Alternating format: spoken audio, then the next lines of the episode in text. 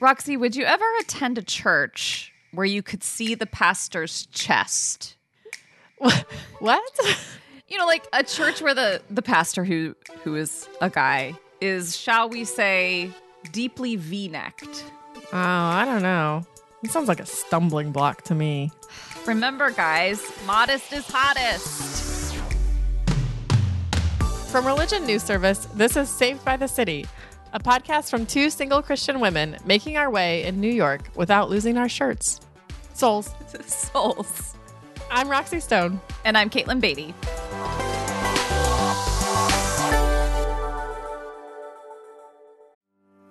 I'm Paul Brandeis Rauschenbusch. This week on The State of Belief, I felt like if anyone was going to be speaking up, it was going to have to be somebody like me. faithful conversations around sexual orientation and gender identity in Texas with Auburn Peterson of Another Story. Also, getting ready for the 2024 vote with Adam Friedman, organizing an election strategist at Interfaith Alliance. The State of Belief, where religion and democracy meet. Distributed by Religion News Service Podcasts and available on your favorite podcast app.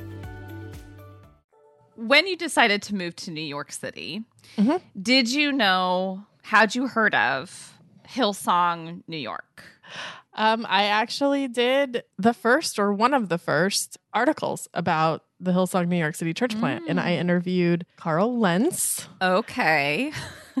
I I have heard of him, yes. and Joel Houston, hmm. who was a lead singer in Hillsong United, son of the church's founder and co-planter of Hillsong New York City. Did you attend a service? I did. Yeah. What was it like? like a rock concert with some Jesus. I mean, it lived up to the hype in that way. They had it at Irving Plaza, which is a concert venue in kind of Union Square area, which was not far from where I lived at the time. You had to literally get there early to stand in line because they kind of built this like sense of hype the way you would a rock concert. Mm-hmm. And so you would show up and they had the doors closed until a certain time. And so, like, by the time that they would open, there would be like a literal line, like around the block. You know, people would stop and be like, What's going on? Who's playing? Jesus Christ. Would you like to be introduced to him? um, I only went once, and I had a friend who was going. So, and I just was kind of curious because I'd written about it. Um, and so when I moved here, I was like, "Hey, can I go to a service with you?" And went. And I mean, it was. I, I'd been to enough non-denom type churches that had a little bit of that young adult, you know, vibe, and so it wasn't like totally unfamiliar. And I knew some of the Hillsong songs because who doesn't? Right. If you're part of evangelicalism, but it still was its own like it was a production Right. and a lot of beautiful people on the stage. Did you feel like you needed to dress cool going? I did. Yeah.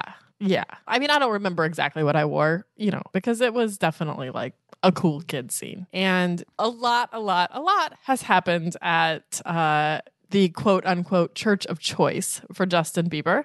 The New York branch is still primarily virtual mm. since the pandemic. I think they have like a little gathering every Sunday.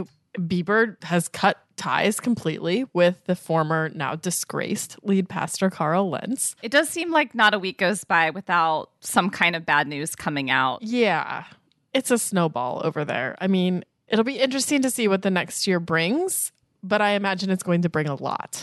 Mm, you're saying that there is more on the way potentially. Yeah, I think that snowball's going to keep rolling, Okay. keep gaining momentum. Got it. Well, we wanted to take some time to figure out what exactly happened with Hillsong, what went wrong, and what does this saga reveal about the pitfalls of a church like Hillsong, a church that seems to have been built on celebrity? This is a good topic for us. We have the person who broke the news of Carl Lentz's resignation slash firing as one of our co-hosts. So you're going to be like my Michael Barbaro. Yes, I will be your Barbaro. To start out, it's probably good to go back to the very beginning. So, Roxy, how did Hillsong become Hillsong? Where did it all start? Uh, the church was founded in the suburbs of Sydney, Australia in 1983 by Brian and Bobbie Houston.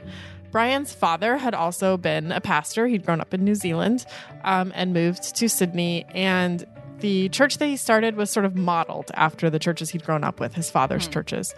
And then he went to America and witnessed some of the success of American Pentecostal pastors and televangelists in the US.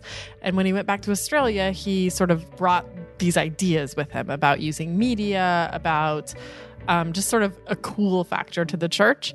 Um, and it was around that time he gave one of his most famous sermons, uh, The Church I See in which he sort of cast a vision for a global church. And you can find this sermon online, and he's given it a few more times since then. But he sort of kind of has this preacher like, the church I see is, the church I see is, the church I see is in the major cultural centers of the world. Mm. And he sort of talks about how he sees a global church. And the church just really starts to grow after that, after he returns from the States. And he begins to plant churches in Australia, and it becomes something of a phenomenon there.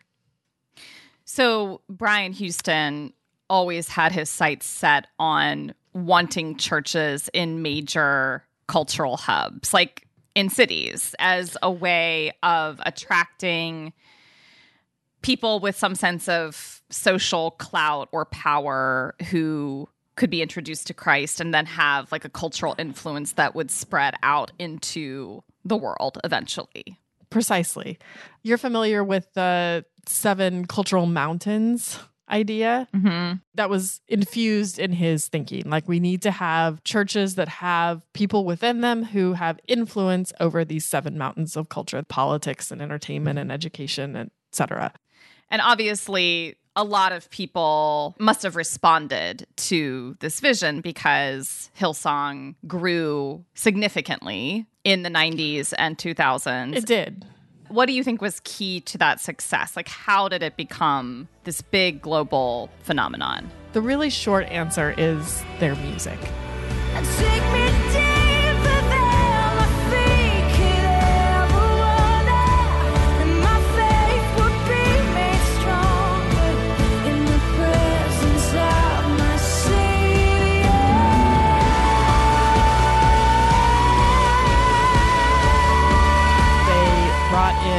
Worship artists, including some rather famous ones. You know, the the sound of the music felt very familiar to people who were listening to like pop radio at the mm. time. They also had like TV programs in Australia. Brian and Bobby began to write books. They were on the radio. They were using that playbook. Mm-hmm. They haven't always been beloved by everyone, but they did grow in a lot of popularity in Australia and then began to start looking globally.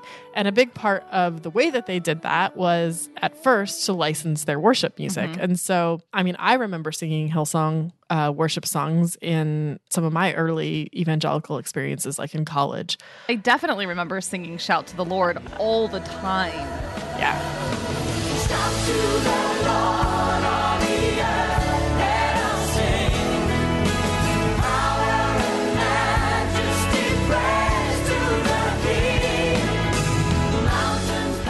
Worship was beginning to become an umbrella type of ministry. Mm-hmm. Contemporary Christian music had almost always been like what you might listen to in the car, mm-hmm. like It's Amy more Grant. singer songwriter. Yes. And now it was becoming like driven by worship mm-hmm. music.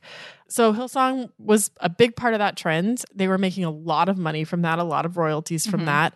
And then they set up Hillsong College and they began training like worship pastors and eventually training in ministry. And that was, and people would come to Australia for that. Mm. So fast forward to 2010, Hillsong New York City was the first mm. church plant in the US.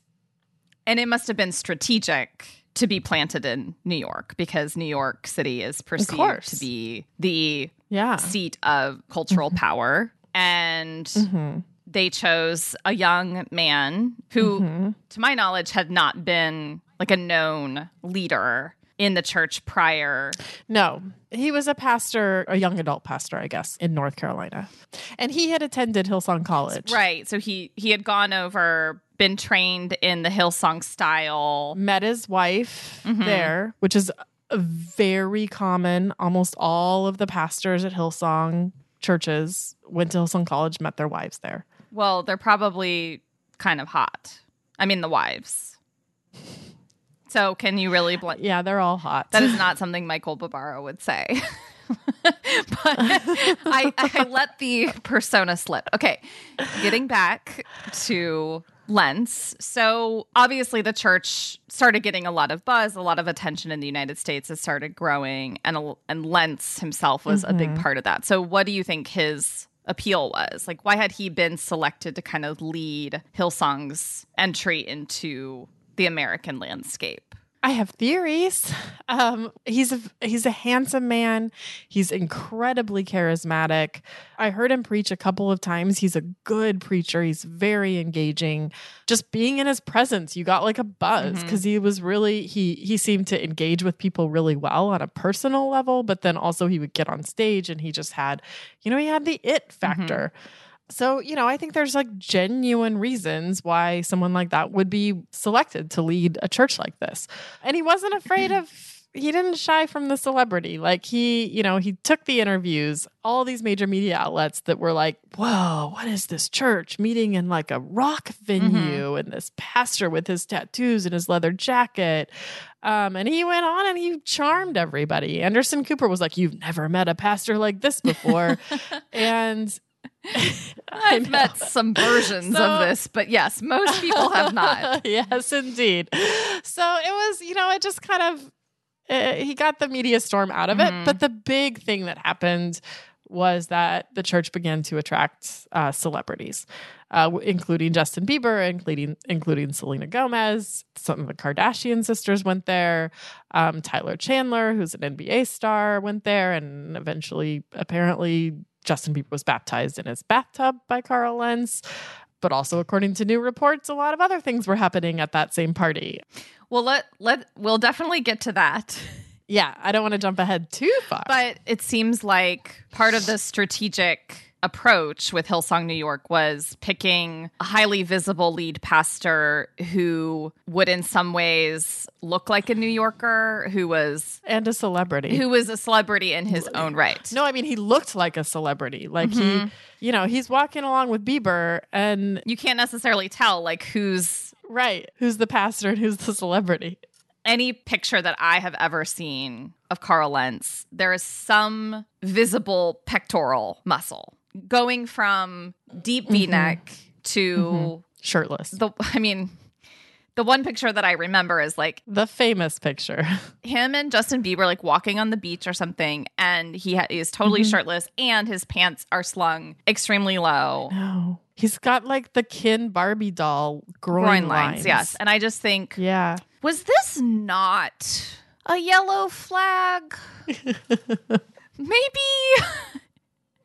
Mm-hmm. there's something mm-hmm. there's some dynamic here where natural attractiveness and charisma could very easily be used or abused mm-hmm. if it's combined with the power that he obviously had in the church and the broader Hillsong network.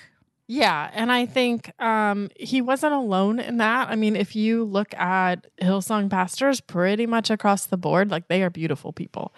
Hillsong has this thing where the um, head pastors of every church are a husband and wife.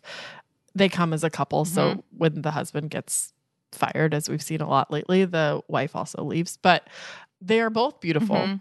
And there's an awareness of that beauty, a playing up of that beauty. Um, you see it on their Instagrams, you see it in just sort of like just generally the aesthetic of the church celebrates that level of like sexiness and attractiveness. Right. So fast forward to November 4th, 2020. You mm-hmm. broke the news in a report for a religion news service that Lentz was stepping down after admitting to having an extramarital affair. And then over the coming weeks and months, and even up until now, news has emerged of allegations against Lentz of bullying, abuse of power, forms of sexual abuse. Even beyond the allegations of abuse, there are broader concerns about the church culture that, you know, former staff mm-hmm. members and volunteers have talked about, kind of working around the clock to keep the church going, not receiving fair pay or any pay, while kind of the top leaders can kind of do whatever they mm-hmm. want with little recourse and splurge on fancy things, and no one's going to say anything.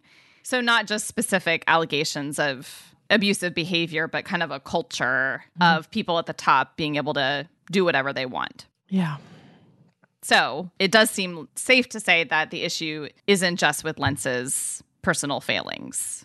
It's become really clear that there's so much more going on. Mm-hmm. Having reported on this one step at a time as it's been unfolding, it began to feel like Lentz was a fall guy. Like a little bit of Hillsong wanting to say for a while, it was all Carl Lentz. Carl Lentz was the problem. Mm-hmm. Carl Lentz was out of control. I mean, there was like a leaked recording of Brian Houston talking about how bad Carl Lentz was.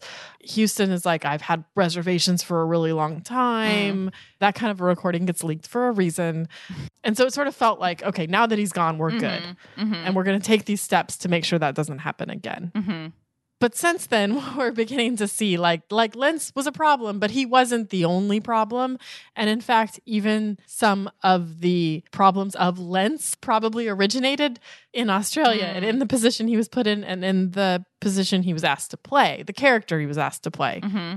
We've had allegations of rape against other Hillsong pastors and evidence that the board knew about that and still kept that person on as a pastor. And now, now we have Brian Houston, the lead pastor, founding pastor, global senior pastor, has resigned. And he resigned after allegations came out against him of sexual misconduct against women, inappropriate texting with uh, a Hillsong staffer, and then an occasion at a Hillsong conference where he was drinking and in a room with a woman who had attended the conference.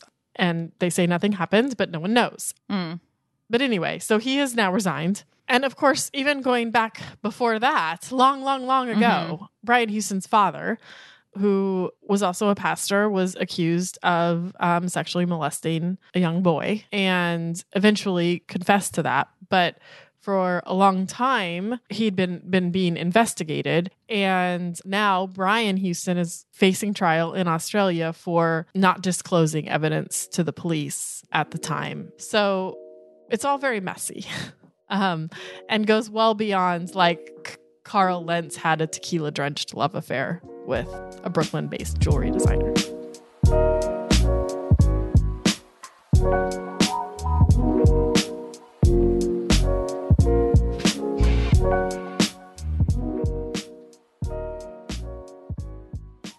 I'm actually kind of surprised that Hillsong has managed to stay afloat this long, you know? Mm-hmm. But it also goes to show that abuse and misconduct always happen in a cultural context. Like it's never just it's never just the one person who is acting sinfully or criminally. You know, it's also Right. an entire structure of power that enables someone to abuse, that essentially allows them to feel like they can without recourse. And if you put someone like Carl Lentz on a pedestal and kind of hire him in part because of his attractiveness and charisma and then don't offer any sort of accountability, mm-hmm. you're you're basically setting him up to fail. And then when you say the fall guy and then like making him bear the brunt of the problem as if it's just his problem without also taking responsibility for how a church culture set him up to fail. Yeah, I think, I mean, it's systemic.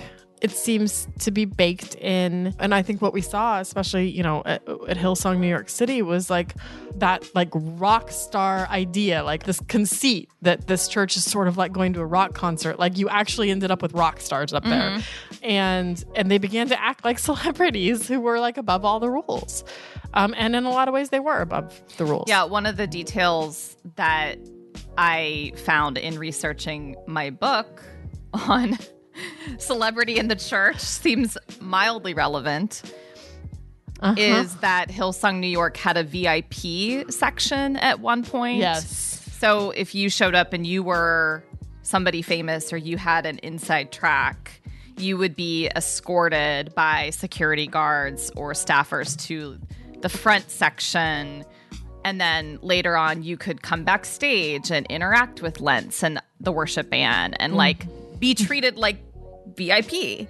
Yeah. Like, this is Weird. This is this is not a Christian concept at all. This is No. a very not Christian concept. Mm-hmm.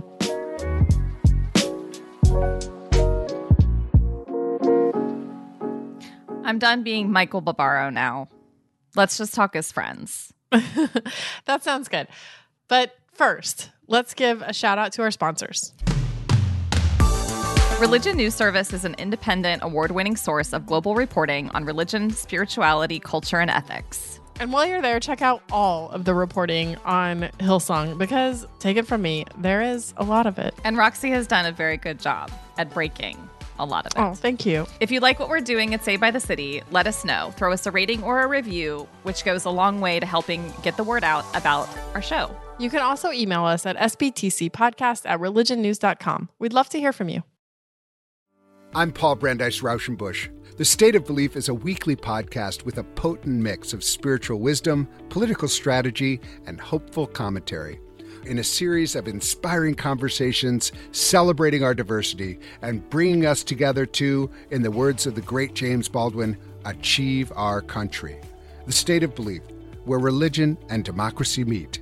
Distributed by Religion News Service Podcasts and available on your favorite podcast app. So, to come back to your very first question, Katelyn, about whether I would attend a church where I could see the pastor's chest. To be clear, the Um, male pastors. the male pastor's chest. I am increasingly uh, squeamy about that. And Wait, you were okay with it for a while, and now you're like, ah. well, I think I attended churches like that. I mean, I my my pastor in Orlando had a pretty deep V a lot of a lot of Sundays. Um, that was a thing for a while. It it was a thing, and it if you go to the Preachers and Sneakers Instagram account, uh, curated by Ben Kirby, you will see it is still a thing. And some of those V-necks ain't cheap. Yeah, and I, you know, I I'm not going to police what my pastor, who I really appreciate and care for, wears, and if he's goes through a V-neck stage, I'm not going to like stop going to our church. But I don't remember which of the many pastors featured on Preachers and Sneakers, like where I went. Maybe it was Chad Veach. Um, I, where I was like on a deep dive into like a deep V. Instagram, and I'm just like, yeah. And it's not just him; it was like his whole family, and it just all felt very curated to have a sex appeal. And I was like, what is going on here? Like this feels deeply strange to me. Um, and I, and it reminds me a little bit of like you know there's there's the Righteous Gemstones TV show you know like there's like a even even Tammy Faye like there's like a history of like really of of particularly within the Pentecostal tradition of like pastors really being beautiful and emphasizing their um Physical appearance. their and appearance. and having clothing that really draws attention to itself. Whether right. it's So I don't think this is like new, Yeah. but the sexiness thing is new a little bit new to me. I don't know if you remember this, Roxy, but growing up, we heard a lot about the virtue of modesty. Hmm. It brings yeah, I I remember that vaguely. Yeah. Obviously, there's a double standard in how modesty is taught. You know, it was kind of meant for women not to make men stumble. Mm-hmm. In addition to it being taught in a hypocritical way, it's also kind of missing the broader Christian teaching on modesty, which isn't so much like Right. you know, deep V's are always bad and sinful, or even luxury clothing is always and everywhere sinful, but is the motive to draw attention to yourself and kind of impress other people. Right. And draw people in with sex appeal or the appearance of wealth. Or is your desire to be approachable? And I would think that as mm-hmm. pastors, mm-hmm. you'd want to emphasize that you are there to serve God and people and not to draw attention to yourself. And I'm sure that, you know, pastors like Carl Lentz or Chad Veach have done good in those roles, but the image that they present to the world does not communicate that. I think part of the reason these churches and these pastors have gotten so much media attention, including on preachers and sneakers, is that I think we just intuit that There's something incoherent there. Yeah. of all people, church leaders Right. should be leading from a different posture. Right. And I think there's there's probably forever a pendulum swing, you know, of like you know, you've got this idea of like pastors are deeply uncool and they you know, they don't drink and they don't have any style and they don't have any tattoos and they're just Puritans, you know? And then there's Or like a swing to like Like Pastor Jim from Topeka. Exactly. And then there's sort of this swing to like, oh, pastors are like the coolest, sexiest beasts that we've ever seen, you know? And it's so tempting for the media to to sort of go grab onto that and be like, "Oh, these pastors are cool. They drink. Mm-hmm. They go to rock concerts, you know." And it's just so I I mean, I get it, but you know, I even remember when I was working at Relevant, at, like when Relevant first came out, it was like, "Oh, Christians can listen to secular music," you know. And so I think there's like this idea of like let's like trying to dispel these stereotypes of Only like Mumford and being a Christian means yes, Because it kind of already sounds like Christian music. but there's this idea of dis- of dispelling this this conception that Christians are just boring and Mm-hmm. can't enjoy anything in the world and are you know wearing our like hair shirts and just serving the poor all day. Yes, and and for a pastor like Carl Lentz, having seemingly real connections and friendships with actual celebrities who are like actually mm-hmm. very cool and fly around in private mm-hmm. jets and have people attend their concerts by the millions, like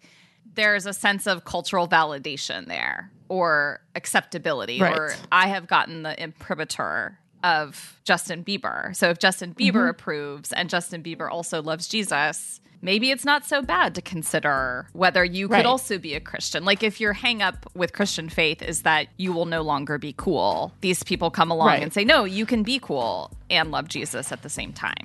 I think I'm just at a point, and maybe it's my age and just recognizing that I'm never really going to be cool in this way.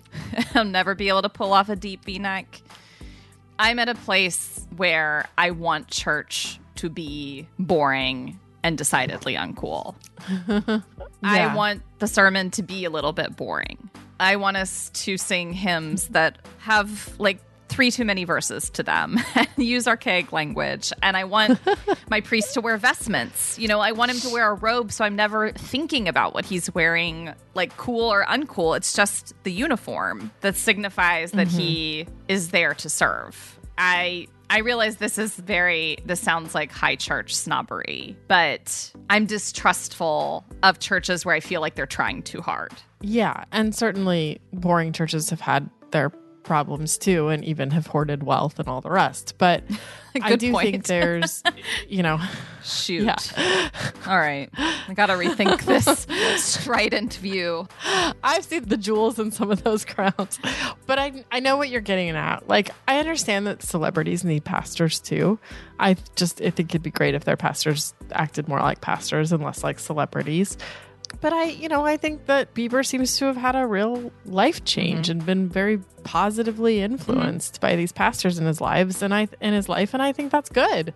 I don't want pastors to like refuse to minister to celebrities mm-hmm. but I think, you know, it shouldn't come at the cost of like you have to deny these aspects of the calling of Jesus, which includes like service to the poor and caring about the marginalized and probably caring at a level about the modesty of your clothing in terms of what it costs and where it comes from and what it is conveying. And mm-hmm. are you privileging your celebrity congregants over your poor congregants or your less cool congregants? Um, and those, I think, are critical questions that you need to be asking if you have that level of influence and have that level of um, access.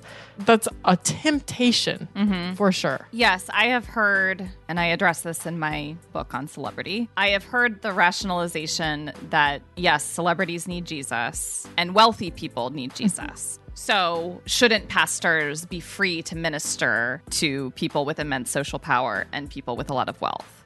Yes, but Jesus did not become wealthy in order to minister mm-hmm. to wealthy people. Like he was he was free Yeah. In ways that very few of us actually are. But he was he mm-hmm. seemed free to be able to minister to people across social strata and with a lot of social power and no social power. Mm-hmm. But at the end of the day, I think we'd say that Jesus had a preferential option for people who were on the outskirts. You know, that that is why he was mm-hmm. so radical in his ministry was his willingness to go to like the farthest reaches, you know. I don't think Jesus used the celebrities he ministered to as a strategy to reach a broader audience, Mhm. which I think is It is- wasn't like, "Bro, take a selfie. Let's post it." yeah, exactly.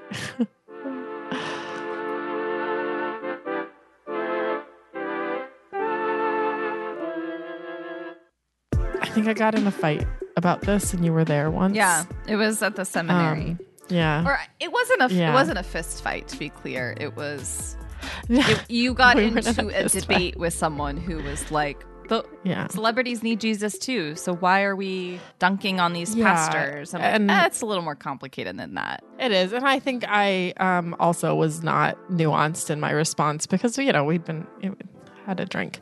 You don't get more nuance the more that you drink. And I think I was like, no, we all should be like Dorothy Day. yeah, of course. And so it was a really productive conversation. Most of us cannot be like Dorothy Day, but I think we could use. I think the pendulum should swing more toward Dorothy Day Right. than where we currently are. Stay by the City is a religion news service production. The producer is Jay Woodward, and the consulting editor is Paul O'Donnell. Chaz Rousseau put together our look, and Martin Fowler wrote our theme music. We are Katelyn Beaty. And Roxy Stone. Thanks for listening. listening.